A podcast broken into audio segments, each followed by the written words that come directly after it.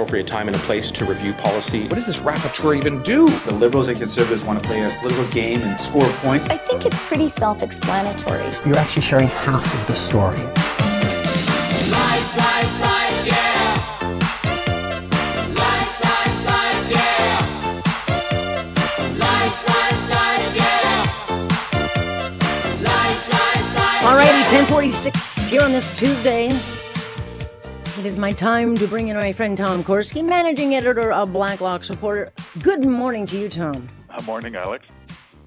Did you not get a family day off yesterday? You're not part of that whole uh, federal day off? No, it's not work, a federal day off, right? Work, That's work, work. With it. Work, work. Yes, I... Well, it's good for me because you, you always have lots to go through. Um, I do think this is interesting because this is such a huge talking point for the Trudeau government. And it's this national daycare program. You know, they're lowering costs, doing all these great things, helping moms out there. And like they have created hardly any of the spaces. They were supposed to create two hundred seventy-six thousand spaces under this thirty billion dollars deal. And yet we hear stories, you know, all the time here in Toronto that people just can't get the spaces. So, you know, eighty thousand spaces? That's it? That's all they've got? What's the holdup? They're short by uh, more than two-thirds, aren't they? This is the famous ten dollar daycare, that's right. And the other interesting part, of course, is the thirty billion dollars subsidy. That's all borrowed money. This this is not a funded program. So they borrowed a bunch of money, and they've approved a bunch of subsidy agreements, and M Ps from Newfoundland and Labrador to British Columbia will tell you, right across the country, they get calls from constituents who say, where is this phantom ten dollar daycare? Because mm-hmm. I'm not getting it. I don't see it. No one knows anything about it. We forget about getting the spots.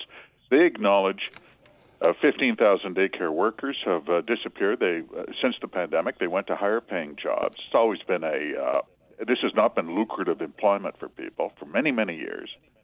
And – there's also a lot of progr- uh, questions about the program itself. M Ps uh, point yeah. out this is not income tested. Who's getting the benefit of these phantom subsidies? We don't know. What about people who uh, make other uh, child care arrangements? Where's that? What? We don't know. Uh, Alex, this is, the, the, I guess the point was to have a catchy slogan, ten dollar daycare.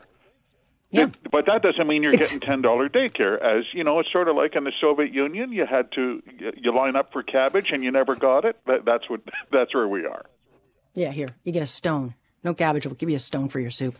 Yeah, that's always interesting. I mean, but by now, I mean, come on, eight years. We know we get the headlines. It's always the fine print that you need to read with these announcements because we are hearing more and more, and we'll be talking to a daycare at eleven thirty as to why they had to close their doors. It's, it's just, you, you hear one thing, and then there's no follow-through. Uh, it does seem to be a hallmark. How many times have you and I discussed this? And it's interesting that here we are going into year nine. You're exactly right. And it's and it's the same complaint that uh, really I think sincere people had on day one. They don't like running things, Alex. They don't yeah. like funding programs. They don't like running a tight ship and keeping costs down. They like smiling with their mouth open and going and giving, uh, you know, giving really uh, impressive, performative appearances, and, and they like that sloganeering. But mm-hmm. God bless oh, you, it. If you're looking for that daycare subsidy, that's a boy, oh boy, that's looking for the lost lemon mine. Good luck with that. Well, you can find it maybe with the housing that they're apparently building in uh, no man's land. Having said all that, uh, Finance Minister Chrystia Freeland, Um, she's still granting herself a lot of authority to increase borrowing. Um, you know, we are at five hundred seventeen billion dollars at this point, and she wants more. She's promising it's not a blank check. What, what, what does she need more money for? This uh, pharmacare plan no one wants or can afford? Isn't that something? Uh, no explanation. A cabinet order passed in an afternoon. Uh, no, no questions. No news release, so the C B C could follow it. How much money are we talking about? Well, she increased her borrowing authority this year, uh, this fiscal year, which expires in just a few weeks, by seventy-three billion dollars. seventy-three billion dollars. Mm. How, how can I explain seventy-three billion dollars? Up until this crowd, the biggest deficit in Canadian history, and I mean in almost one hundred sixty years, the biggest deficit ever recorded was fifty-five billion dollars. And that was Jim Flaherty's deficit in the two thousand eight financial panic. Well, what happened that year? There was twenty-five bank failures in the United States, five bank failures in the United Kingdom, Bernie Madoff, financiers jumping out of windows, and Flaherty came in with a fifty-five billion dollars deficit that year. Everyone, what about the children? People were mm. screaming and weeping, and it was a national crisis. And now, you know what? It's a checkbox on a form in a cabinet meeting, and no one is ever really told about it, and Parliament doesn't vote on it. seventy-seven billion dollars more. The fiscal year ends on March thirty-first. Yeah. That's where we are. It, it's, it, isn't well, that spectacular? Well, it should be. I mean, look, we're adding a lot of stuff that we just don't have the money for. Someone's going to have to pay for it. Uh, I guess it'll be you and me and our kids uh, for the rest of our lives. But it's uh, it would be nice if they could just, like, just, what's it for? Just, what's it for? You want seventy-three? It's like with the ArriveCan thing, eh? It's like, okay, you want more money. Millions more. Like, what's it for? Like, no one asks questions. No, there's no curiosity in Ottawa ever when it comes to money. Oh, and financing is berserk. I, I think that's a fair characterization. Uh, Minister Freeland three years ago promised Parliament, she said, there is no blank check. Doggone it, she said, and I'm quoting her accurately, she said, there, there is no free lunch in this life. Doggone you, we, we're going to yeah. pay our way. And it's borrow and borrow and borrow. We are so deep in the hole, they won't even talk about a balanced budget. And no, it will take, not. honestly, we have not had one in, it's been seventeen years. It's starting to get serious, Alex. This is not good. But there is a free lunch. Hey, if you're Lawrence Macaulay, you can just buy up the lobster on your junket in uh, Kuala Lumpur, and someone, someone's paying for it, right? Poor Lawrence.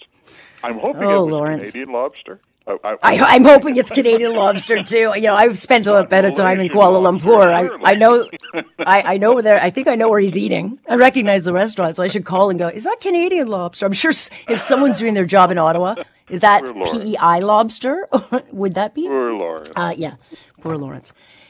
Uh, the ArriveCan execs. Um, so a couple of different moving parts on this. Uh, M Ps have now voted that they want uh, a ten-year audit of all federal payments uh, to to ArriveCan, which is great. I think they should do it for every department, but they're going to find out, I guess, how much G C Strategies got access to in this quarter billion number that uh, apparently they got access to. But the ArriveCan execs, they they, they want to come and squash uh, these scandalous allegations. Are they coming to Ottawa? Is that is that like they're going to be perp walked out there for everyone to see? Well, they're going to federal court. They want to uh, block a. Uh, they want to. They, oh, that's what they want to do. Oh, to, exactly. Yeah. To quash a Canada Border Services Agency report that they acknowledged. These are two executives suspended without pay. And they acknowledge the report. They say it's an unfair report, but it points to criminality. But, Alex, we're at the point now in this uh, business where management is now turning on itself. So there's mm-hmm. a blame game and there's finger pointing. No, he's a liar. No, she's a scoundrel. Uh, this is a bad one. It's getting away from cabinet, which to date, their only response has been to stand there rattling their car keys and saying, tut, tut, it looks like rain. Alex, M Ps see someone going to prison on this. I'm telling you. There, mm-hmm. This was not about rules going awry and sloppy bookkeeping. Somebody got fabulously rich on this. Millions went out the door. You know, there was a Bloc M P. Said something, we checked it out. The government of France had their own ArriveCan program. It cost nine million dollars. Jeez. Ours cost sixty.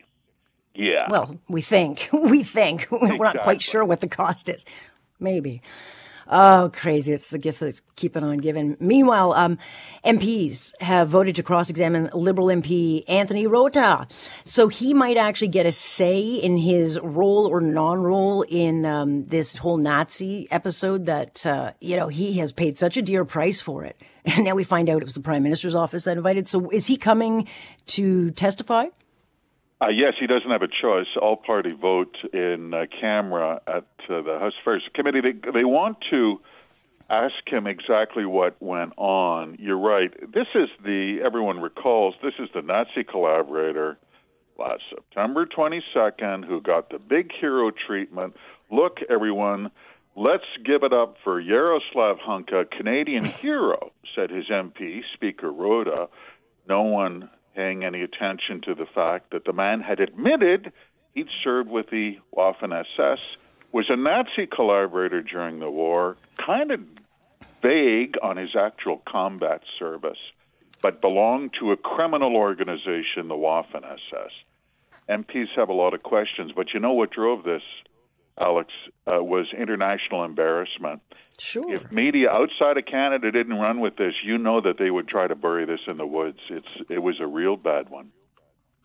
It was a real bad one. The question I would want to ask Mister Rota is, seriously, how big is the poop sandwich are you willing to eat for the pro- Like, wow, is this a hill worth dying on? Like, yeah, why did you do it? Because yeah, I wouldn't buy, I wouldn't die on that hill, Tom.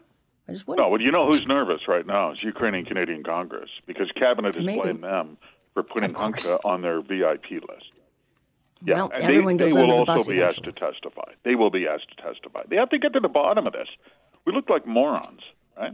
We do. Well, that's every day. Uh, stay tuned. We'll talk again. Appreciate it, Tom. Thanks, Alex. Tom Korski uh, joining. Uh, no moron. No, no, he's a cherished treasure with Blacklocks Reporter.